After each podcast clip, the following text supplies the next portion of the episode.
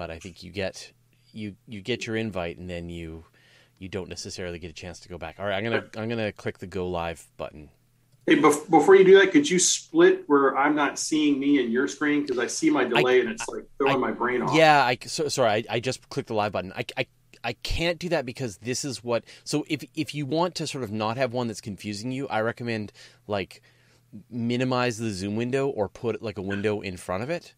Or, ah, or put like a half window so that you're only seeing me. So I won't I won't change the frame, and that way, but I have to. Unfortunately, it doesn't let me like this is the view that's going out to the audience, and I can I can feed this view to you, but I can't feed like just a straight up camera a different view to you. Unfortunately, yet.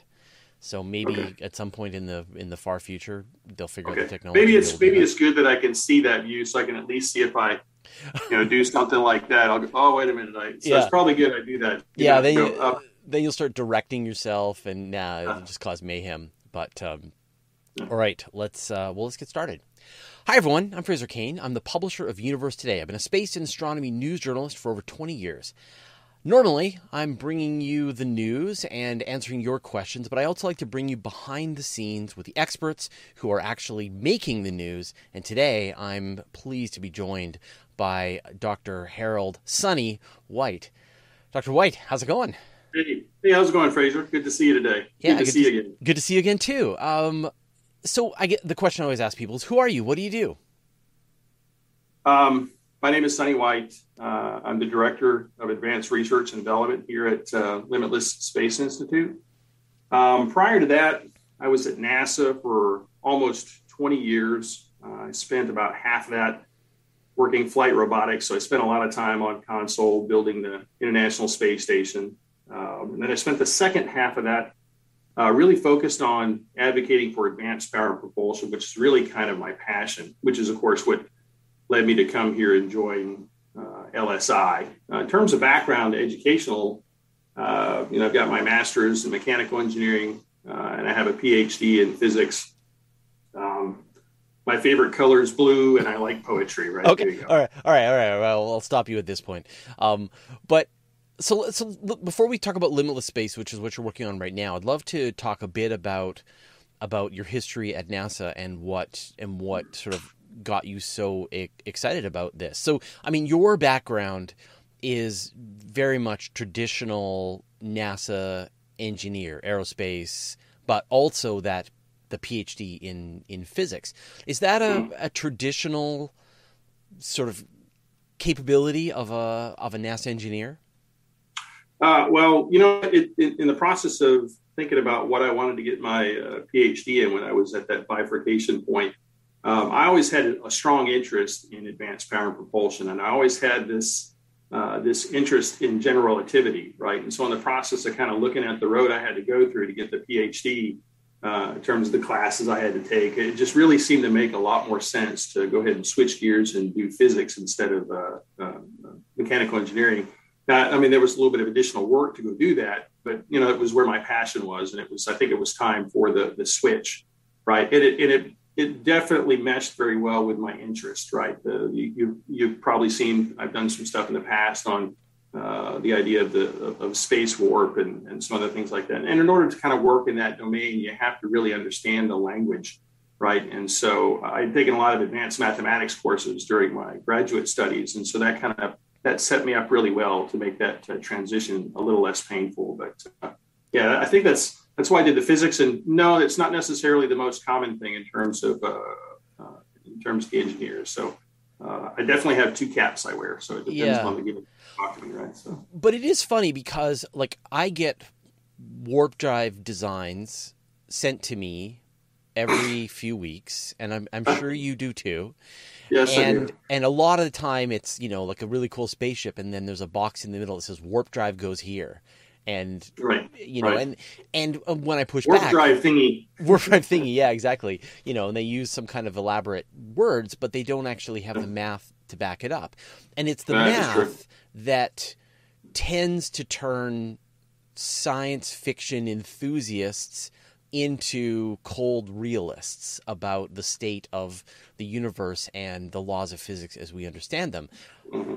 Why? Yeah, there's, there's no shortcuts in science, right? So. Yeah, yeah. And so, I guess, what about your education into physics gave you more enthusiasm for the future of space exploration and being able to get faster, you know, ways to move around the universe? Mm, that's that, that's a good question, right? The, the idea of a space warp is is definitely uh, something that's uh, potentially very non-trivial.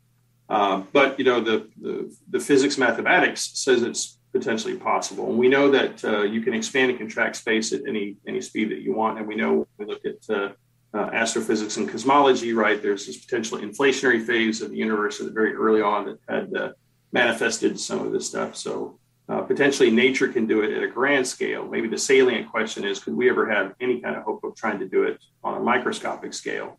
Uh, and so the math and physics is kind of what you need to do. You need to um, explore and understand to try and figure out how much how much stuff does it take to make something like this work? What type of topology do you need of uh, energy densities? What kind of energy densities do you need? Uh, what kind of tidal forces would that generate? Is it flat space time? Is there tidal forces?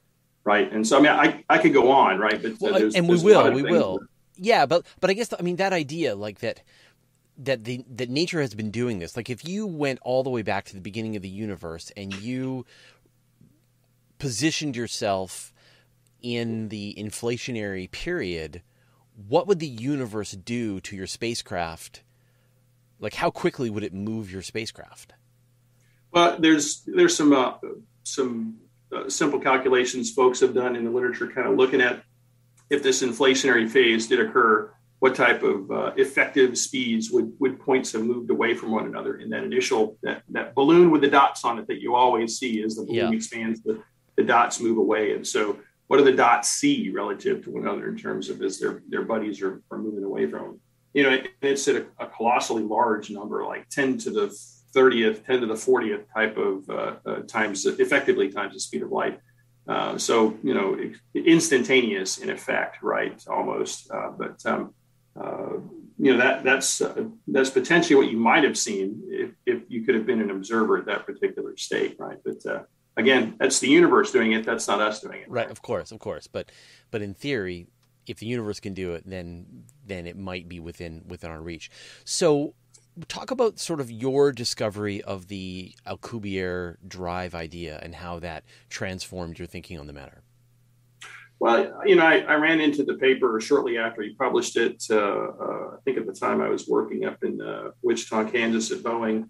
Um, and uh, that that you know that paper, ironically, that the when I started reading through that paper, I was like, I really need to get a little bit better at my, my tensor calculus. And so I was pursuing my master's at the time, and so I took a graduate course in tensor calculus, took a whole bunch of advanced mathematics courses, and uh, that continued to help me kind of unpack the concept.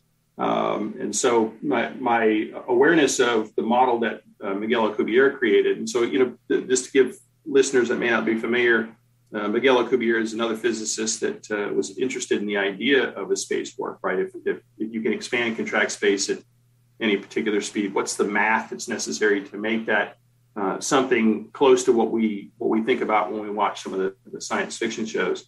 And so he he authored a paper with a model that uh, described a spaceship that kind of looks like maybe something over my shoulder. Oops, the other side, the, over the shoulder there. You got uh, uh, some kind of a spacecraft with the, the, the, central bits on the inside, and then those, those topological rings that uh, would have to be filled with something called exotic matter uh, in general relativity.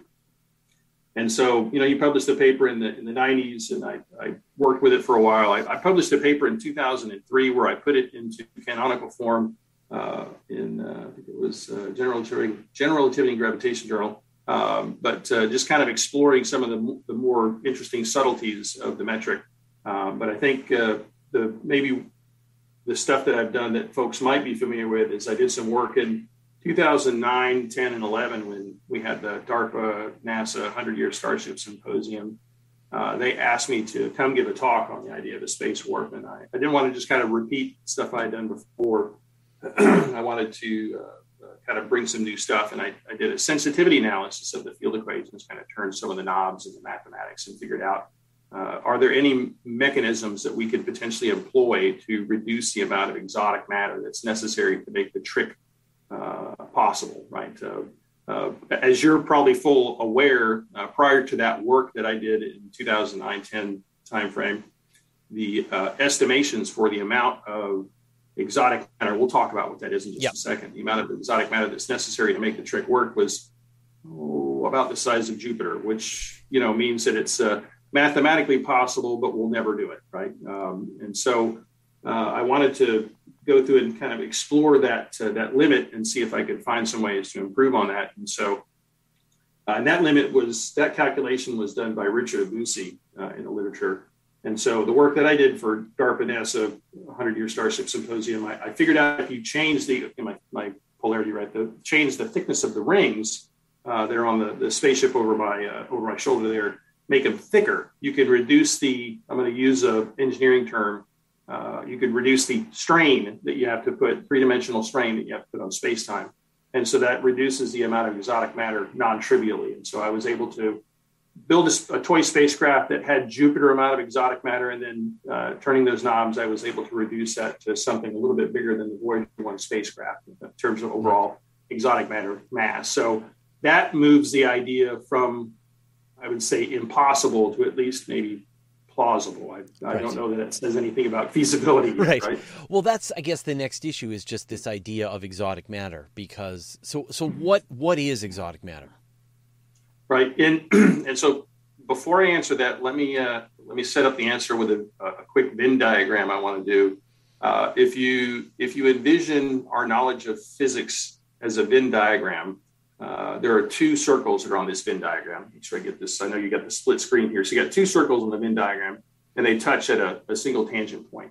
And in one circle, uh, you've got the words quantum mechanics, and that represents our understanding of the microscopic world. Right, you know, cell phones work because of that.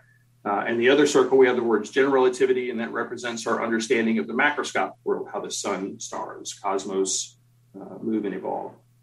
And so that kind of sets up a background where in general relativity, exotic matter is defined as negative mass, right? And it's it's not like we have uh, you know a, a, nice cylindrical tank with the words Acme on it, and we can go you know Acme exotic matter, and we can pour that into a spacecraft, and Wiley Coyote can go zipping off after Roadrunner at, uh, at warp speed because we we don't know how to make negative mass in the context of general relativity, right? I mean, there might be people that are still trying to think about it, but it's definitely an, an issue the Alcubierre warp metric violates a number of the energy conditions. Uh, uh, however, in quantum mechanics, there is this other phenomenon that we call negative vacuum energy density.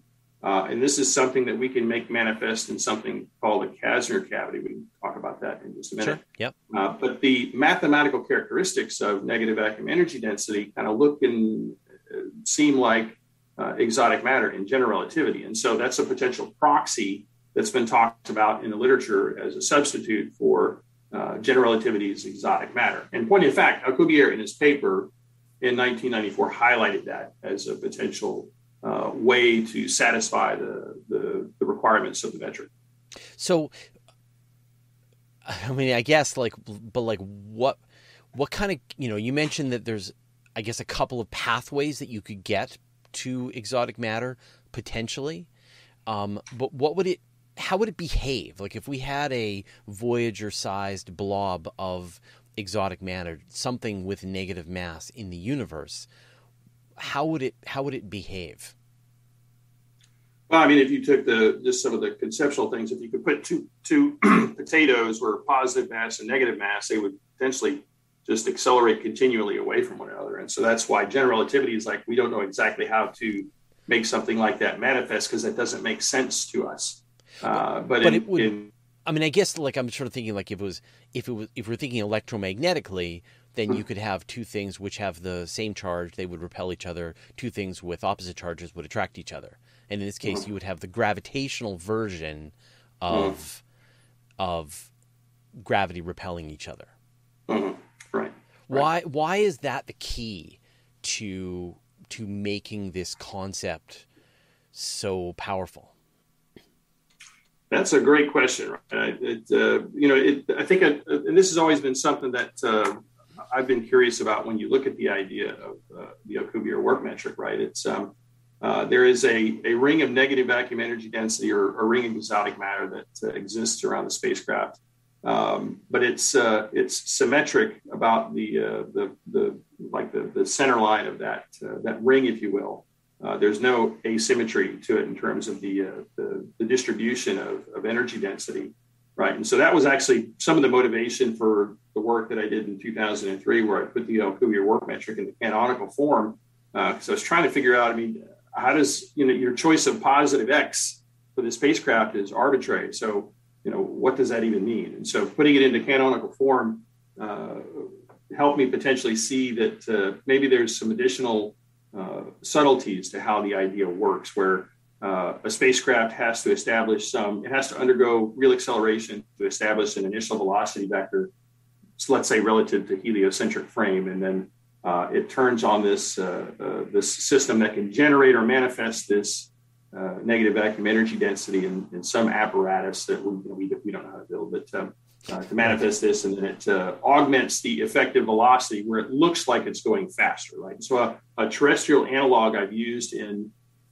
discussions in the past is, um, you know, think about when you're at an airport. And a lot of the airports we go to are really big uh, and in order to try and uh, help people move along quicker between gates, uh, they have those little horizontal conveyor belts or travelators, right, that you can step onto and it'll speed you up as you as you go on your way. Um, and as you're as you're walking along without being on the belt, you're moving along at about three miles an hour. That's typically how we walk. And so, if somebody is sitting on a chair watching you as you're walking, uh, they see you walking at three miles an hour, and as soon as you step onto the belt, right, it looks like you're going faster. And to them, it looks like you're going six miles an hour. But technically, you're still walking three miles an hour, right? Because your right. local frame, you're at your initial unperturbed state. Now, think about what's going on with the belt. Technically speaking, the belt is contracting space in front of you because the belt's looping underneath, right? And this is remember, this is just an analog, right? So the, the belt is contracting space in front of you and expanding space behind you because the belt's looping back around, right? And so uh, that the looking at the Alcubierre warp metric from the, from the, canonical point of view suggests that maybe there's some additional subtleties to try and understand how the mechanism works when you turn it on and, and turn it off. And so having that negative vacuum energy density around the spacecraft sets up this bubble, right, uh, such that uh, potentially even the expansion and contraction of space, maybe that's not catalytic, right? In other words, it's not the expansion and contraction of space that makes the trick work. It's the bubble moving through space, right? And space time piles up in front, it contracts, and space time stretches out behind it, it expands, right? So, uh, and that's a that, that's a, that's still a debate to be resolved. We, we, right. we don't right. have a clear answer on that. Right? So, uh, but the in short, the math requires negative vacuum energy density to work. Right. The the spacecraft over your shoulder, um, and for the people who are listening to this podcast version, it very much looks like the like something like the Enterprise matched with something from 2010 with giant rings around it. Uh, it looks very much like science fiction. Mm. How does and I think that's sort of informing and inspiring people.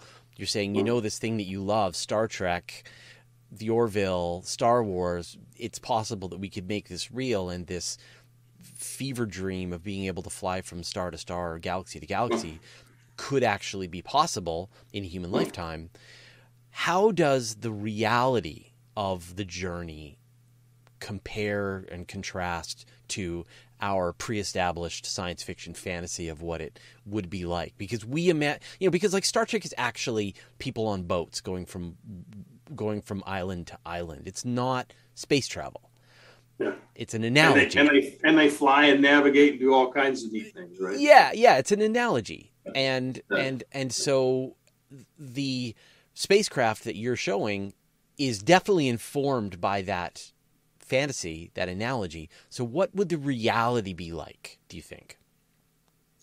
Uh, well, you know, um, we working at NASA, I, spent a lot of time trying to integrate uh, things like electric propulsion into human spaceflight. Uh, and in some cases, it took a little while, right? A lot of stakeholders in human spaceflight are used to thinking about chemical propulsion. Uh, and so electric propulsion is a little different. And so for the folks that are listening that may not be familiar with what's like ion engines. Oh, they are ion engines. Yeah. Hall thrusters, ion engines, you're ionizing a gas and you're yep. accelerating it with electromagnetic fields. Uh, but the thrust levels are very, very low compared to what we might typically think of when it comes to chemical propulsion. So, uh, um, you know, it's it's a it's a whole other zip code, and it's very different from what we look at in when we see things in, in uh, science fiction shows. Um, I joke that if if shows like Star Trek really kind of acknowledged what some of the performance limits might really be, uh, when they were on the bridge and they said, take evasive maneuvers, right? The captain might take a small cup of tea and, you know, I'm going to go to my room and take a nap. Call me when we've moved a little bit, right? right. So it, the thrust levels are very different. It's not like they just, or, or uh, it, I think the, you know, the expanse tries to um, uh, salute uh, as much math and physics as they can of the idea of, of fusion propulsion. Yeah. Uh, but you know, I mean, 5G, you can really build up an enormous amount of speed in a short period of time. Uh, I'm just, it's amazing to me that I, the amount of power that's necessary to make 5G. Yeah, you'd be going possible. light speed in about a month, maybe two months, right. which is crazy. Right. And you know, like I know, like 1G acceleration for a year gets you to the speed of light. Yeah, yeah, yeah. So, so right. Yeah, right. yeah, and so the same thing. I mean, I mean, you know, we can definitely talk about the expanse, and it's the same thing, which is like they definitely cover a lot of the physics nicely, but again, warp in their case, Epstein drive, high power fusion drive that can seemingly have limitless amounts of of propulsion goes here. And yeah, so, yeah, yeah, yeah, yeah, And and so I mean, it's, like, it's great. It's great for storytelling, right? It's right, exactly. You know, it's it's funny you mentioned this. This gets into even some of the things I struggle with when I when I watch uh, uh, TV shows and movies because I have to remind myself this is an artistic way of trying to tell a story, yes. right? Um, so, like concepts of docking, right, or maneuvering. Um, when when spacecraft dock or maneuver, they do things in the movies a million times quicker than we would ever do them uh, in actual practice, right? Having sat on console as we built the space station sat on console through countless numbers of, of docking and EVAs. Uh, we're a little bit more calculating and uh, methodical and meticulous about what that looks like, but I guess that wouldn't be conducive to a, a, TV show or something like that. So maybe maybe that's something just when folks watch these shows, just recognize right that they're they're having to compress things for time, and I think they do that because maybe it looks cool right. if something you know navigates through some tiny little gap or something. So, but I mean, all of these are are well within the laws of physics. The docking ships together, attempting to take evasive maneuvers at sublight speeds, um, transporting your crew to and from your spacecraft, et cetera, et cetera, et cetera. I mean, these are all very complicated engineering challenges. But the one that we switch over into the flights of fancy is when you kick in the quantum drive, the warp drive, and you begin traveling through space. How would again, sort of like the predictions made by Alcubierre turn into a practical experience of taking this journey? Um, you know, it's I, I, think I'm tracking what you're trying to ask me. I'm not sure. Um, like, would you see uh, the stars go by as little blobs? As okay. you know, would you see this crazy halo in front of you and and you know still have time as you're in transit from star system to star system. Like i'm trying to think i, got, I got you yeah, I, yeah. you know it's funny. I, I, think some calculations have been done to go through and solve for you know what it might look like if you're if you're inside the if you're inside the bubble what would the null like geodesics look like uh, as you as you move through space? Uh, and so I think you would see, uh, obviously, potentially some of the stars on the front part of the hemisphere of your, you know, like out of the, the forward viewing port of whatever you're on, you might see some stars, but out the back, you're not. It's going to be uh, black. You won't be able to see anything coming up from behind because you will be effectively moving out, moving any null-like geodesics because the bubble's actually moving quicker than the null-like geodesics, right? Uh, so I, I, think there's some interesting uh, stuff that's been published and some animations that have been put online to show what it looks like inside the bubble and what it looks like if the bubble were to move between you know you and a planet. So you can kind of see the, the lensing effect right. uh, as the uh, the little warp bubble moves across and you see it bending the, the light rays. And then what is like the theoretical speed? Because like i've heard in some calculations it's instantaneous to go halfway across the observable universe. Um, so the, the the speed for the idea of a space warp right? Uh, you would, I mean, it's just a number you plug into the calculations, right? So, uh, you know, it's funny, the, the work that I did in, in 9, 10, and 11, uh, I did a little toy spacecraft that was uh, 10 meters in diameter and it had an effective velocity of, of 10 C. And so a lot of, uh, a lot of folks in the, in the press uh, said 10 C is the speed limit. Well, that was just a choice of a number in the metric that had nothing to do with the, the upper limit. Um, so, you know, I, I guess the, the upper limit would be something tied to how fast can space expand and contract, right? And I don't know that we know what that would be formally, right? right. Uh, but shoot, I just I'd be happy with 0.5 C if we had a space warp that could do something like that. But uh, anyway. Right, right, right. So that's still unknown. All right, so let's so let's talk about kind of practicalities because I think you know what sets you apart from the people who are sending me their warp drive designs is that you have the resources, you have the knowledge, the experience, and now you have a new organization that you're working mm-hmm. with to try to actually make some of these ideas a reality. So, talk about that. What's the organization that you're working with?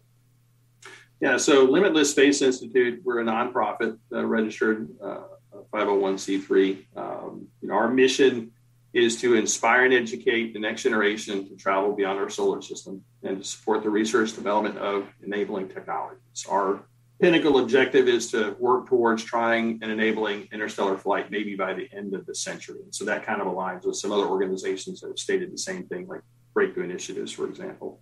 Um, and so, you know, when you when you talk about human exploration of the outer solar system and out of the stars, it's very different from what most folks are familiar with when we talk about space exploration. So I'm going to kind of do a little bit of background on that for just a minute. I know we were just talking about space warps, but when most folks think about space exploration, they're they're thinking of uh, uh, SpaceX is putting neat spacecraft in, in low Earth orbit.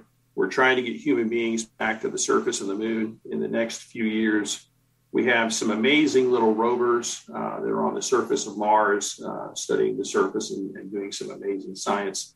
Uh, uh you know, and, and, and, those missions are incredible, uh, and they were all done effectively with chemical propulsion. Right? You don't necessarily need anything more than that, uh, just so long as you're willing to wait the, the time it takes to get there with the, the chemical propulsion. But if we want to send human beings to the outer solar system, right, and let's say we want to get a human crew to Saturn and we want to get them there in 200 days.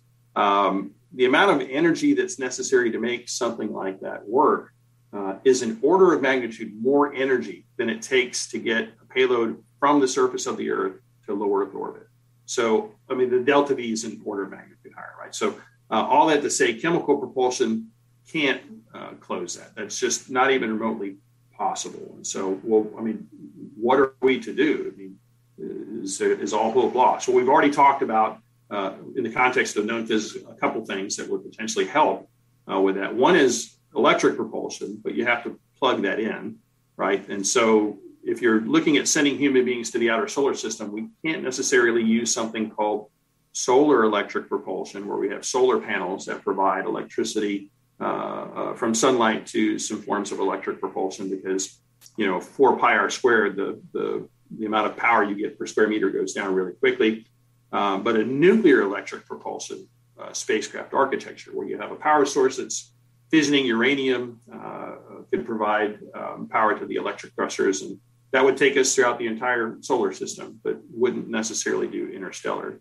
Uh, for interstellar, within the context of known physics, right? You were talking about that earlier. Is uh, fusion is potentially a way to do it, right? You can get much higher specific impulse, maybe a little bit higher powers, and then you can do a, a, some kind of a mission with a large payload to another star in, in uh, a century kind of time frame. Uh, but if you want to get to another star, uh, another star system in a fraction of human lifetime, that's where I, you know, I, I, talked about that Venn diagram of physics. You got those two circles, right? And they benefit us every day in the form of cell phones, GPS, what have you. Uh, but we know there's potentially a bigger circle, uh, a, a more fundamental mathematical framework uh, and so in the process of doing that, will that help us figure out, you know, what to put into a wrong shoulder, what to put into the, the, the, rings around that spacecraft. And so that's, that's just give me another 60 seconds here. Uh, and so that's kind of the, that's the three swim lanes that uh, we use to view the things that we're interested in uh, as we uh, uh, put rubber to the road with our programs. Uh, we have, you know, we we partner enormously with uh, academia. We have uh, internal research that we do in the EagleWorks lab. Uh, we've been funded by DARPA to do some work on some custom Casimir cavities. Um, we have we fund external work through our Interstellar Initiative Grants Program, LSI Grants Program.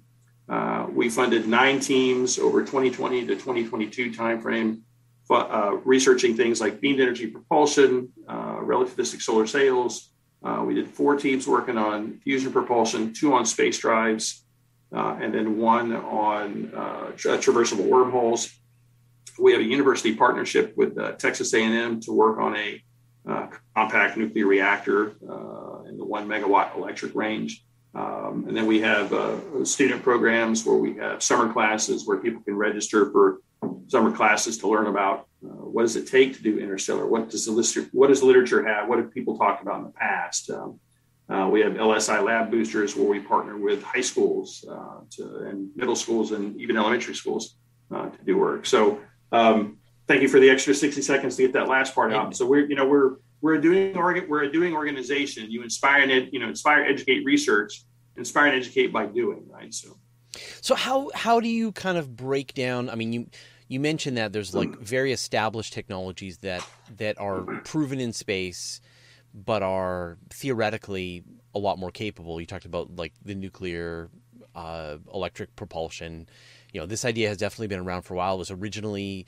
thought that they could use that for the um, a, a jupiter mission back 10 years ago um, and JIMO, right? Yeah, yeah. And there's still some some other ideas that are being like probably that's the spacecraft that will carry astronauts to Mars. It'll be some ferry that is traveling between Earth and Mars with a nuclear fission engine on board that is providing fairly significant electric propulsion and then you've got things like solar sails as, as, you as you say and then you've got the more extreme but still within the laws of physics ideas that can carry us potentially interstellar beamed right.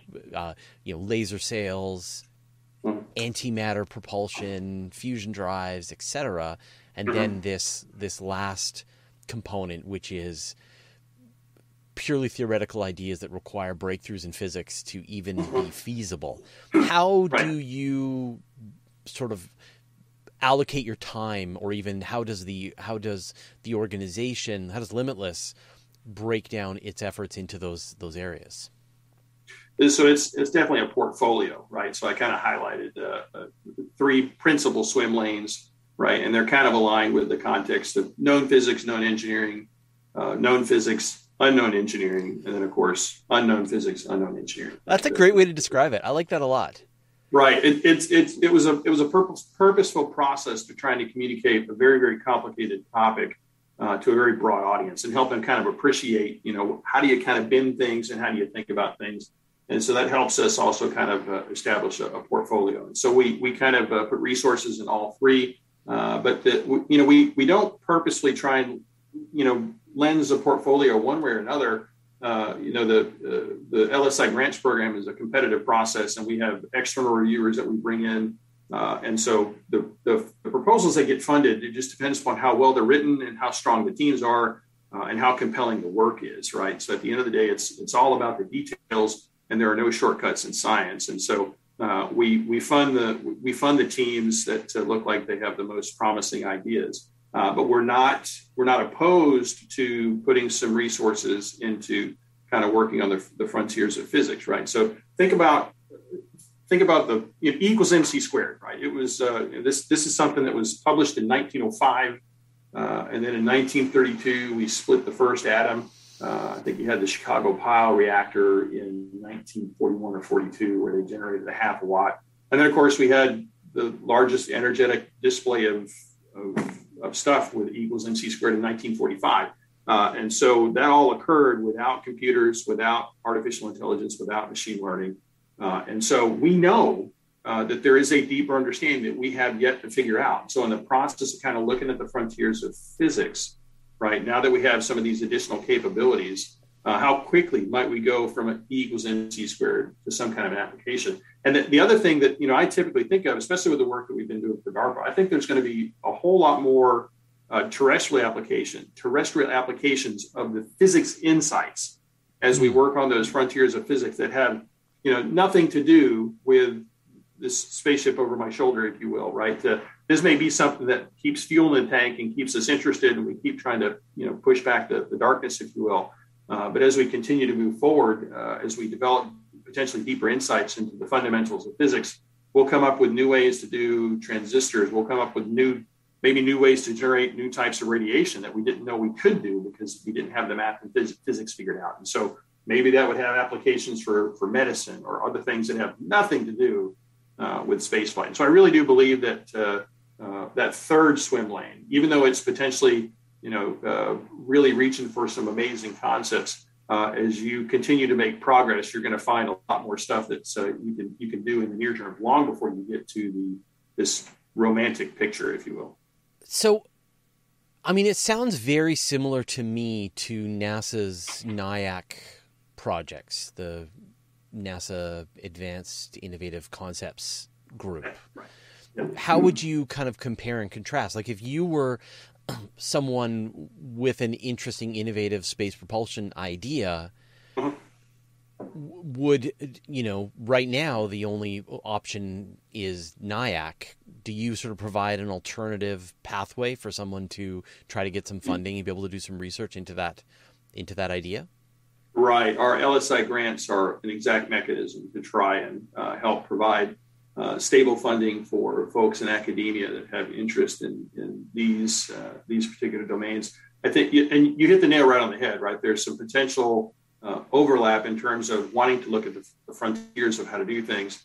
Um, NIAC will uh, fund, you know, a, a, full spectrum, every every type of system on the spacecraft, every kind of art. You know, they have a much broader purview uh, with their resources than we do. We're very much focused on trying to solve the time distance problem and the time distance problem alone. Hmm. Uh, and so that's, uh, you know, we are definitely laser focused because in, in, the, you know, I, I, worked human exploration architecture at, at NASA for many, many years and, uh, you know, the stuff that led the gateway and some other things like that. Um, and in the grand scheme of things, when I look at what's the, what's the real big problem when you want to send human beings to the outer solar system? So all the other systems, they get resources. There's no necessarily any major, major breakthroughs, really breakthroughs that are necessary. Uh, but when you want to, when you want to really go far out in, in a short period of time, you just you got to have something that's significant in this power propulsion thing. So it's like the long pole in the tent.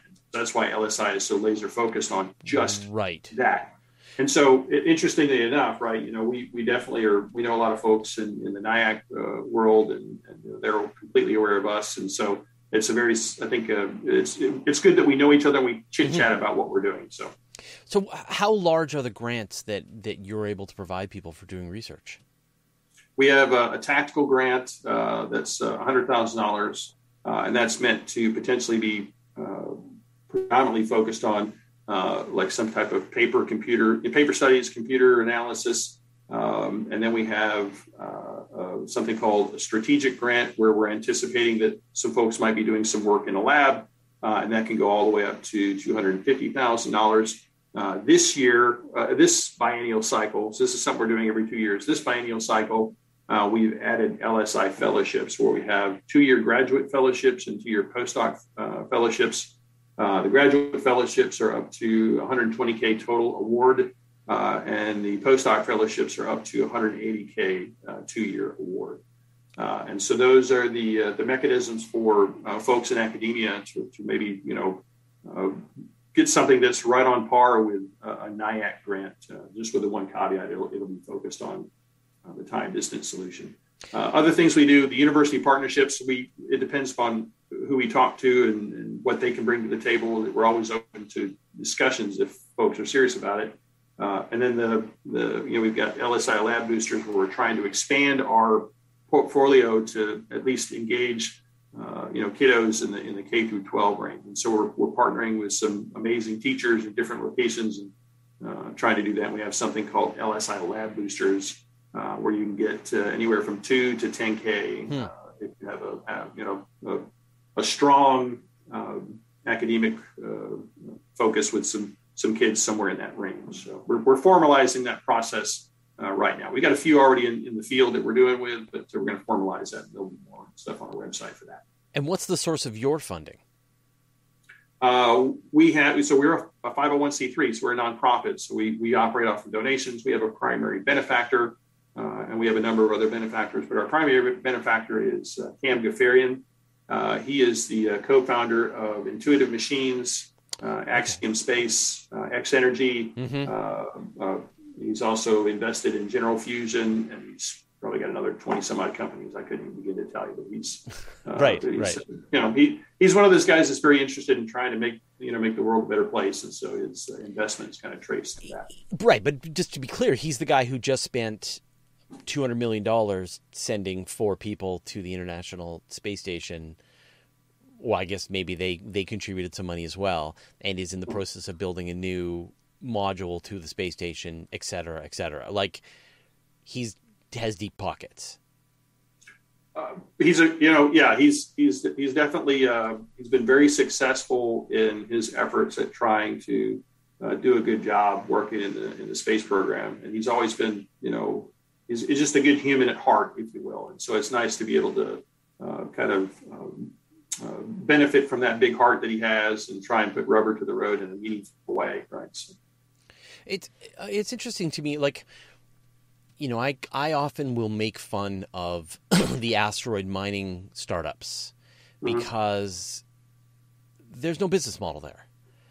Um, they think there is, but the reality is is that, as you said, our, actual practical capability of of exploring space is we're still in in the infancy. We are decades away from being able to do the kinds of things that they're hoping to do, and that that does not for a successful business model make right?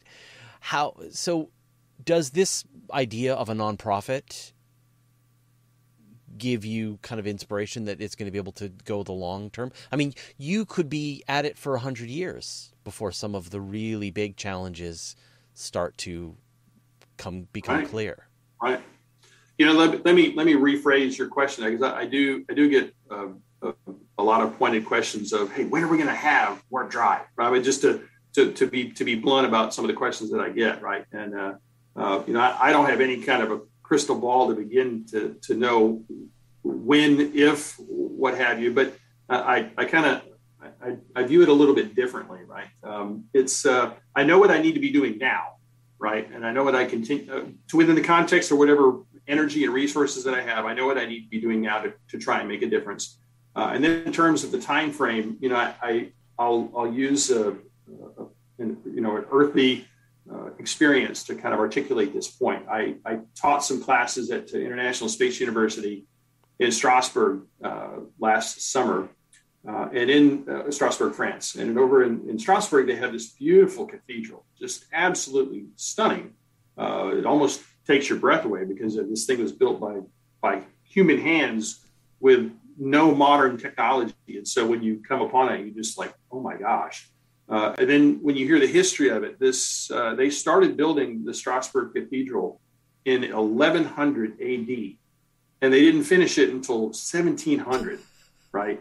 So the so think about that, right? Yeah, so the, the yeah. people that worked on the basement had no hope of seeing the finished uh, the, the finished cathedral. Uh, they could only imagine it but they knew they had to do their part on the basement of the foundation, whatever they were working on, so that the next yeah. generation could do what they're doing, and the next generation, right? And so sometimes I think, you know, we we talk about the value of working together in the here and now, and that is absolutely paramount and, and important. But I think the other thing we need to maybe remind ourselves of, especially in a day and age where we get upset if somebody doesn't text us back in five minutes and went, hello, you know, yeah. it's just the impatience that we have because of technology.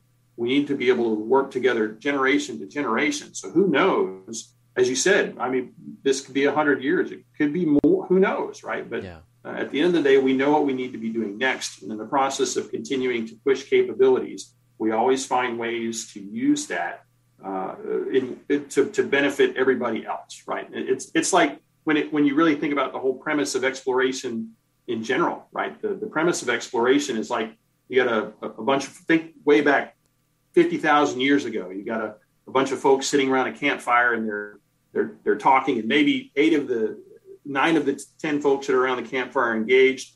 And one of the, one of the 10 folks is kind of looking off in the distance, wondering, hmm, wonder what's over there. Right? There's just something in them that makes, hmm, I wonder what's over there. And so maybe they'll they'll go check that out and hey, wow, geez, there's a really nice, cool river that goes through here, and we've really been struggling to find water. And so this person will come back and it'll it'll tell the, the rest of the folks uh, around the campfire, hey, man, I found this really neat thing over here. And so the premise of exploration, I think, is this evolutionary thing that helps us uh, be motivated to go try and find things that make things better for the rest of the group. So. Yeah, and I think that's what really excites me about about NIAC specifically, and the and the role that I think I would prefer NASA play more of. like. NASA's job, in my mind, is is to be just outside what government or what what what business is it can afford is willing to invest in their job mm-hmm. is to take is to the exploration to take the things which are unknown which seem to be almost impossible, and to try to make some kind of progress and then pass along those ideas. And we see, you know, there are so many benefits that have come from from NASA from space exploration, but in times it feels like it loses its way and goes, no, no, no, we we need to build a giant rocket, just like we've built a, a giant rocket 50 years ago. Even though there are other companies who build giant rockets, and we could just pay them for giant rocket services when since I'm since I'm no longer employed by NASA, I can go, yeah. hey, I agree with you. right? Yeah, yeah, you're allowed to agree with me, and I am not employed by NASA either, so we can, you know, and and and yet when you see the stuff coming out from NIAC, you see hundred thousand dollars spent to investigate a really amazing idea for a telescope or a really amazing idea for a propulsion system or or even ways to keep humans in space and be you know safer it definitely feels like that that role but NASA has like the bottomless funding of the government, and business right. is looking to make a profit. And the second warp drives are profitable, business will be all over this. Right, but right, but but but you stand in this very precarious place where there is no business case. Mm-hmm, you don't have the limitless, pardon the pun, um, pockets of the American government. And yet the kinds of things that you're trying to do will span out over decades, possibly centuries. Do you do you think the the funders have the stomach for that? Well, you know, I I, I want to you you got, you got two uh, two perspectives here. I'd like to speak on. I think the first one is you know in, in terms of what's what's potentially the role of a municipal organization, right, to NASA what the role of a municipal organization in terms of fostering a particular domain uh, that it, it, it's a, it's a chief warrant holder uh, for. And I, I, tend to agree very strongly with you that uh, I think um, organization an organization like NASA uh, they should be uh, spending the time, effort, money, resources, whether it's you know internal R and D, external funded. I think it all probably should be would be better if it were external funded.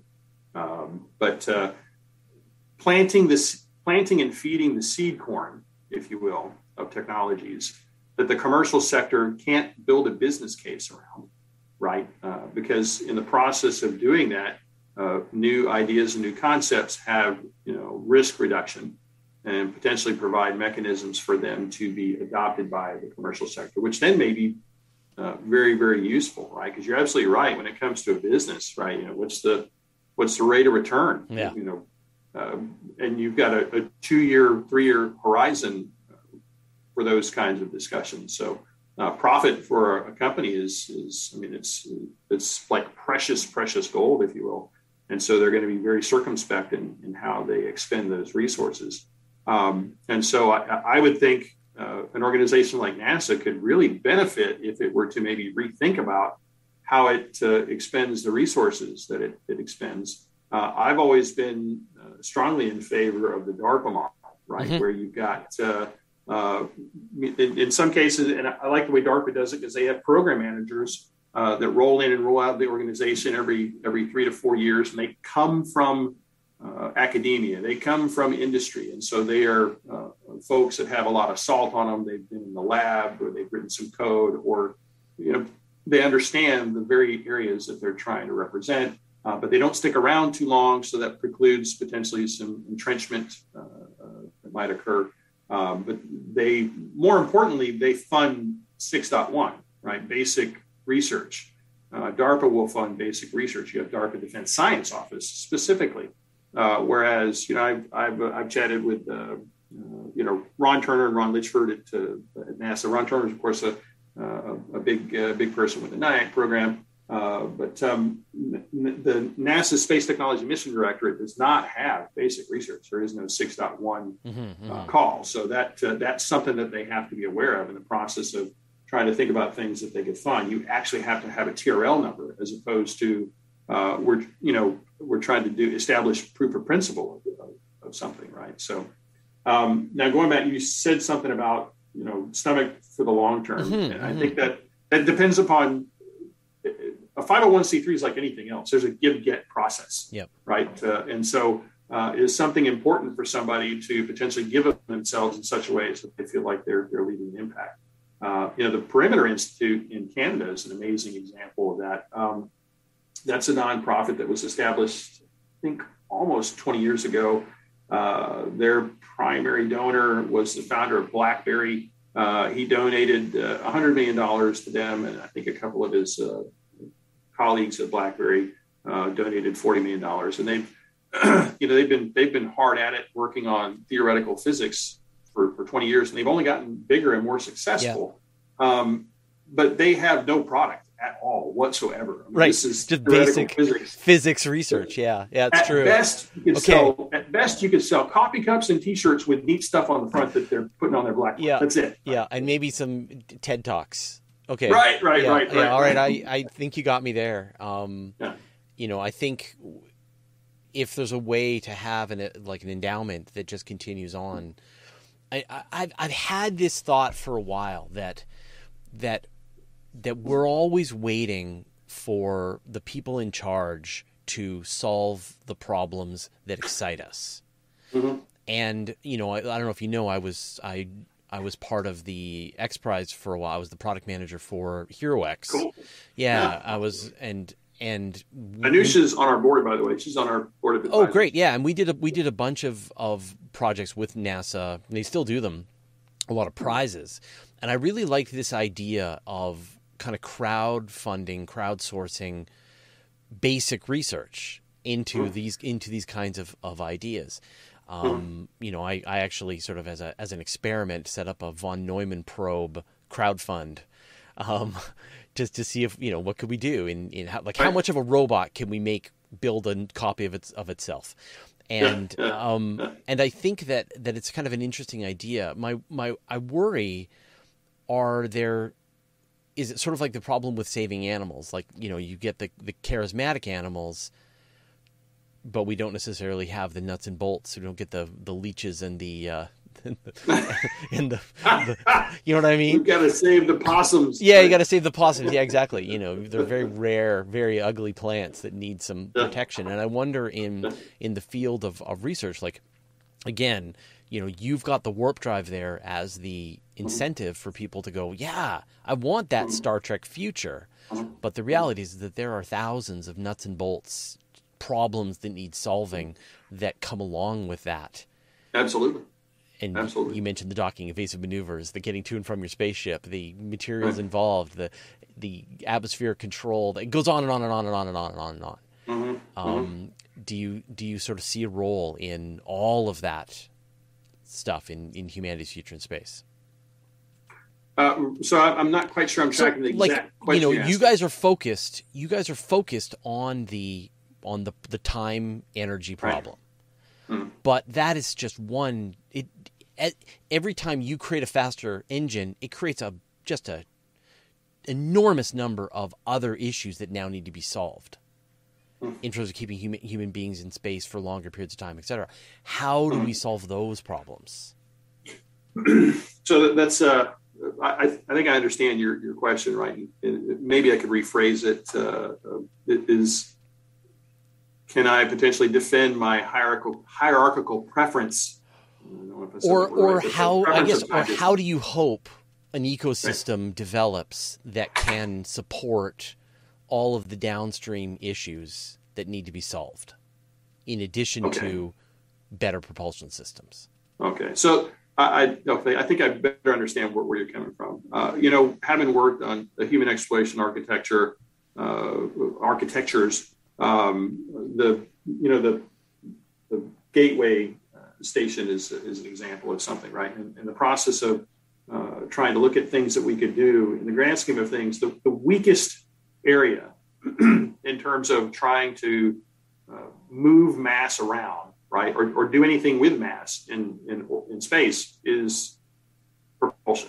Right? yeah, I say power and propulsion, but I can just simply say propulsion because it's that uh, again that, that time distance thing. When we were looking at missions, we could potentially do with with Gateway and some of the earlier stuff that never made it out of the uh, the bunker where we were doing work. Right, it was we were always hyper limited by propulsion. Mm. All the other systems, right, they can they can they can adapt to the boundary conditions with with little problems, but it was always the propulsion system that had the biggest challenges uh, to try and close some of these things. Right, at one point we even looked at uh, what if we wanted to go service uh, James Webb Telescope at Sun Earth L2? We didn't have enough gas in the tank. We didn't have didn't have enough power to close it. Right, uh, it was again a limitation of, of propulsion right? And, and that's and that's not it's not because we can't potentially come up with other things to to do.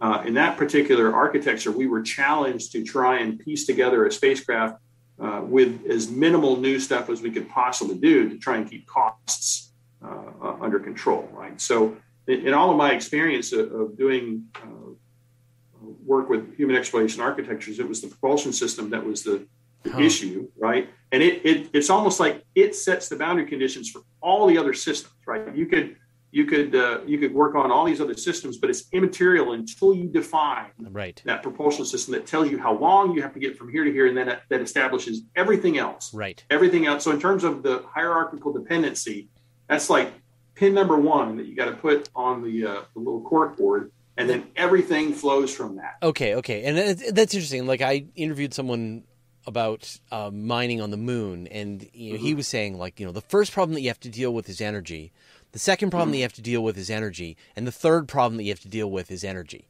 and and I and I think it's it's sort of similar, right? Which is that you know just translate that to propulsion. Like the the top three problems are propulsion, yeah. and so the rest of it. What is, what is it that that's a in realty? It's location, location, location, and yeah. when you're in space, it's propulsion, propulsion, propulsion. Yeah, that's that's that's really interesting. So, place your bets. Um, when do you think that we send our first robotic mission to attempt to actually go to another star system? You're gonna try to pin me down on a specific date, aren't you? you have, you know, now you're you're this, you're a free man now. You you you know you get to. And I said, just place your. What's your gut telling you? Well, you know, I, I think uh, the stuff that uh, Breakthrough Initiatives is pretty interesting with the beamed energy propulsion.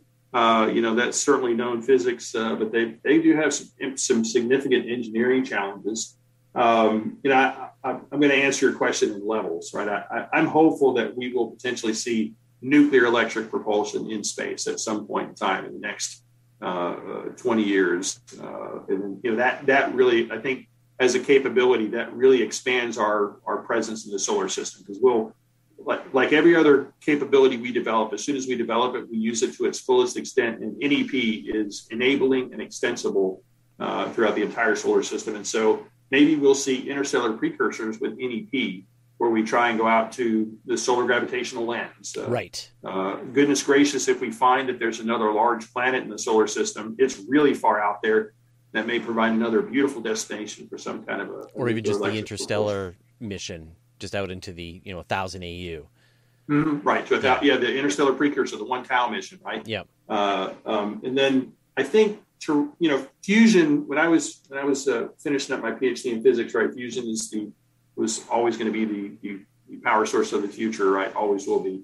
Um, however, uh, I think there's been a, a significant change in some of the supporting technology uh, for the idea of fusion, specifically the superconductors. REBCO high temperature superconductors have changed the game uh, and have increased the potential magnitude of, magnet, of magnetic field that we can realize in a magnetically confined toroidal fusion reactor.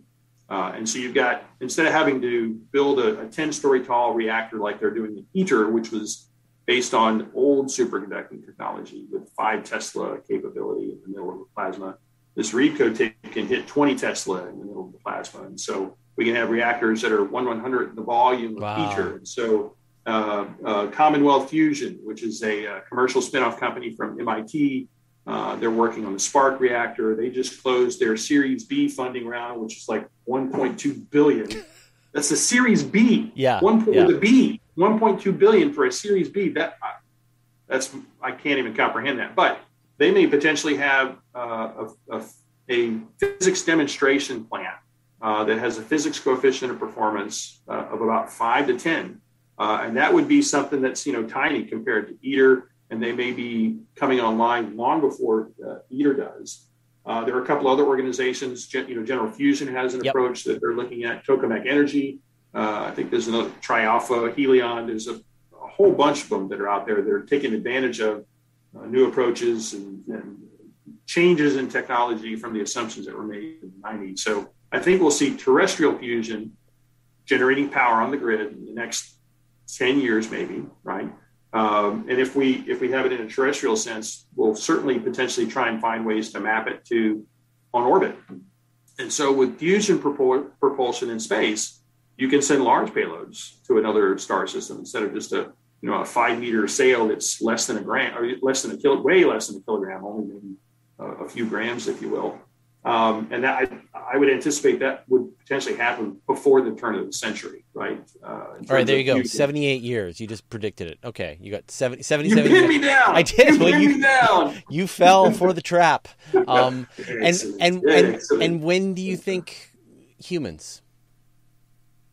Uh, well, I mean, technically, with, with fusion, you could do you could potentially be humans. You just have to be prepared to be patient. I don't I don't know what has to happen to make something like that really possible. Uh, uh, but um, if we, in the process of looking at the frontiers of physics, if we can, is can we potentially push off of the fabric of space time, like a, a space drive? Arthur C. Clarke coined the term quantum vacuum ramjet, right? What if you have some way to impart momentum on some background field, right? Then uh, uh, you you could potentially have a nuclear electric propulsion system where there's a space drive, and that could do uh, a human mission to another star system in, in a little less than a super long period of time.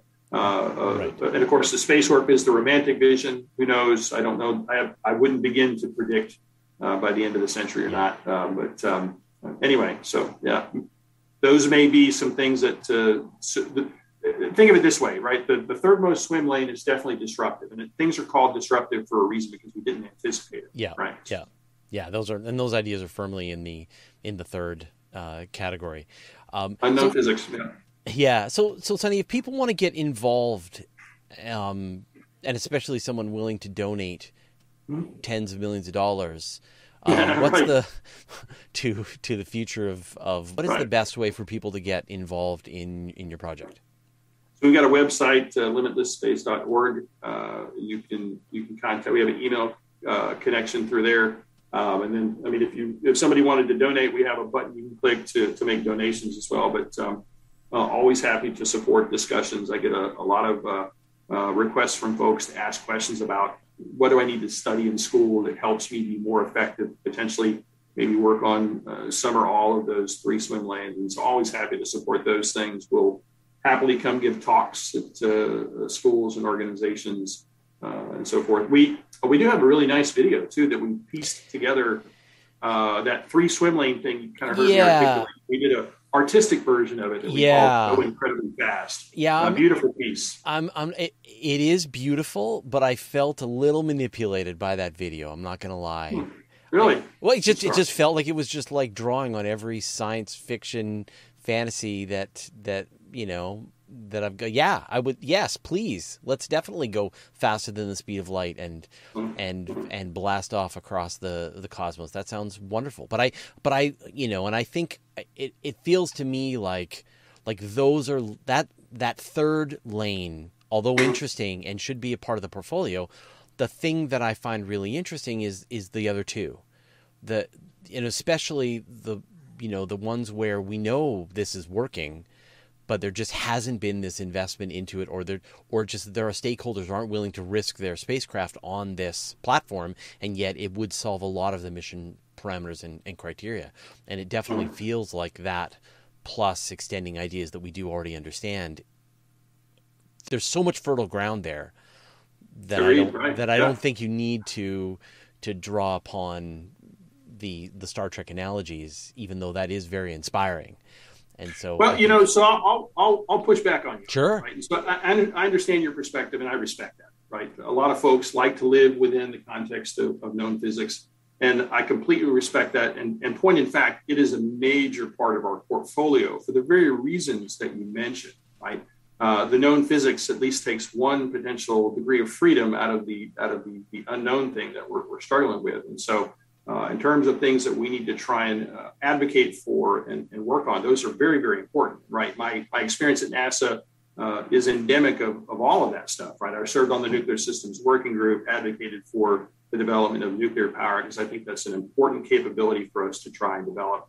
Uh, certainly extremely interested in, in fusion and hopeful to see that continue to develop and definitely want to advocate for it. And you see in the stuff that we're funding, we're funding that, no question, right? Absolutely.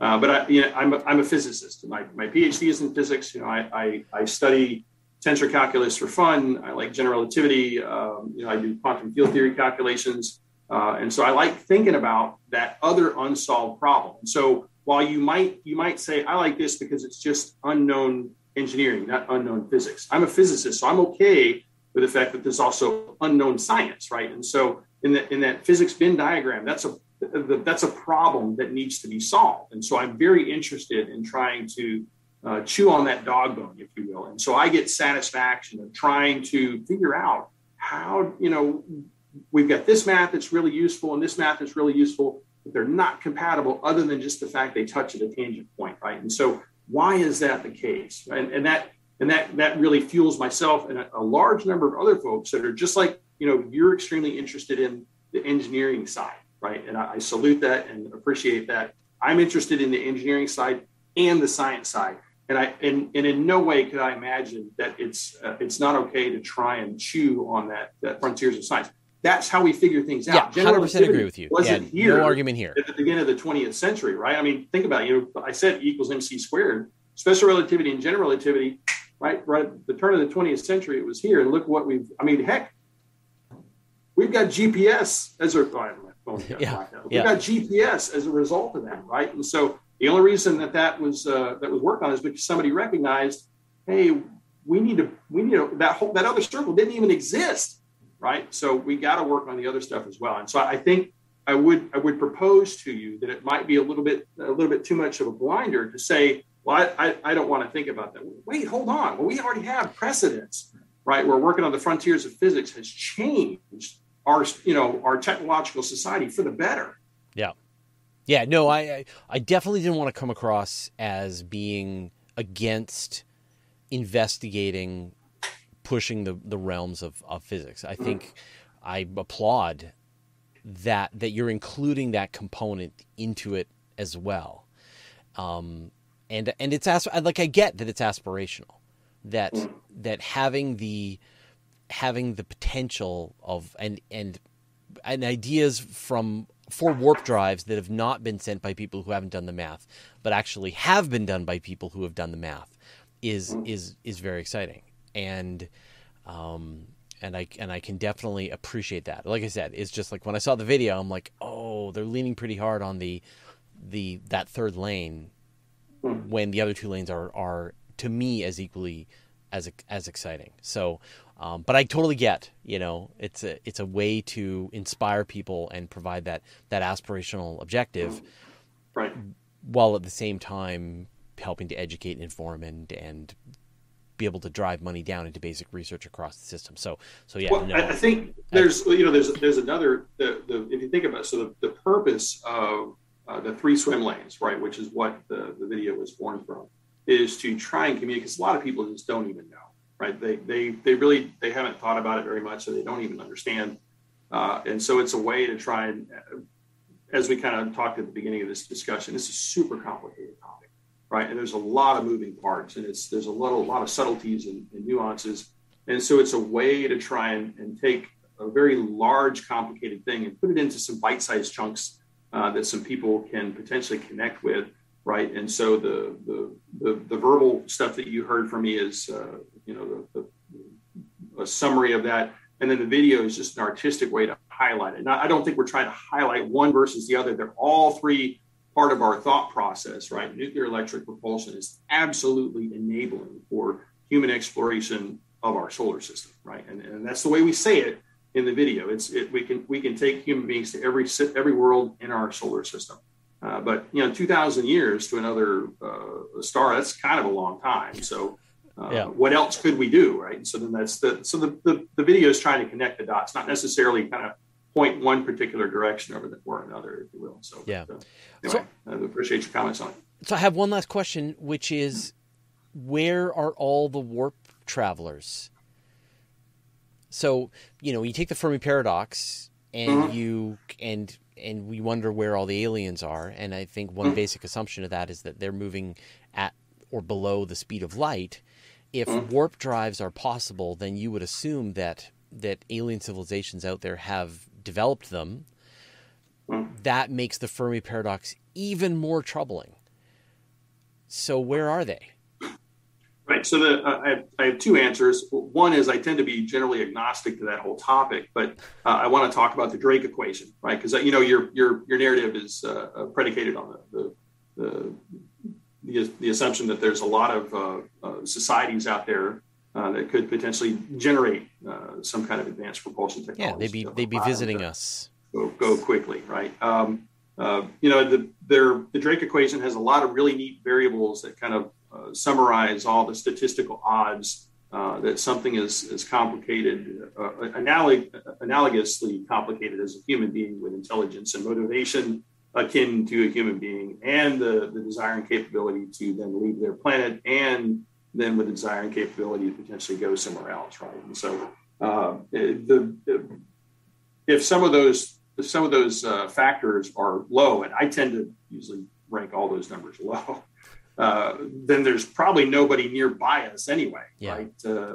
number, number one number two there's the, there's also this time uh, frame of existence, right? In terms of our did this did this other civilization come to the capability where they could do that, or before they went away and all evidence of them went away after eons and millions or billions of years of, of what you. So I, I, first off, I'm predominantly agnostic, but secondly, I tend to be very conservative on those yeah. factors that go into the Drake equation. And so my uh, uh, uh, my estimation on odds of SETI picking things up uh, tend to be kind of really low anyway. So the so the, the solar system isn't filled with alien warp vessels because they're very far away. I, I uh, again, I'm agnostic, and I, t- I tend to, to lean towards no. Yeah, right? yeah, yeah. Um, well, absolutely fascinating. Um, you know, do you from a from a journalist standpoint how are you guys communicating the like like when not when nasa NIAC releases a new tranche of of awards mm. they do a mm. great press release and they list out all the various mm. projects and then we for for for universe today that is catnip to us we cover a lot of those stories and put a lot of resources and energy into that so do you have plans to make the various projects that you're funding available in a way that that we can stay on top of them? Yeah, great question, Fraser. We we do put out uh, pre- we so like the the 2020 2022 cycle. We put out a press release that highlighted the the folks that won the the different grants. Uh, when we did the uh, the kickoff meeting, the midterm meeting, and the final meeting, we did all those uh, on Zoom and live on YouTube as well. So uh, anyone could have watched it, uh, yep. can watch it. We recorded it all, recorded all the proceedings. All those proceedings are on our YouTube channel. So I think if you Google Limitless Space Institute YouTube, you'll come to our channel. We have all the briefings from the nine different teams uh, where they talked about what they were going to do at the kickoff, and then they talked about where they were in the midterm, and then we wrap things up with a finale. And we'll do the exact same thing with this next round of uh, LSI grants, where we'll we'll publicly broadcast uh, anything and everything as much as we can. Fantastic. I mean, if something were to come up where somebody had some issue, we, we would have to salute their request. But in the solicitation, we tell them up front we want to communicate this as, as publicly and as, as freely as we can. So uh, work with us to try and make that possible. So terrific, yeah, yeah. Like I said, that is uh, that is definitely the kinds of stories that we love to cover at Universe today. So So we'll make sure that we stay on top of the of the new projects that you guys fund because it's pretty exciting stuff. Well, uh, Sonny, thank you so much for taking the time to chat with me today. It's pretty exciting. You're going to help us all live the science fiction dream that that we've all had since, since children. And if you do mm-hmm. get a, a, a, warp drive working, please let me know. All right. hey, thanks, Fraser. I appreciate it. It's good to see you again. Buddy. Good to see you too. All right. Take care. All right.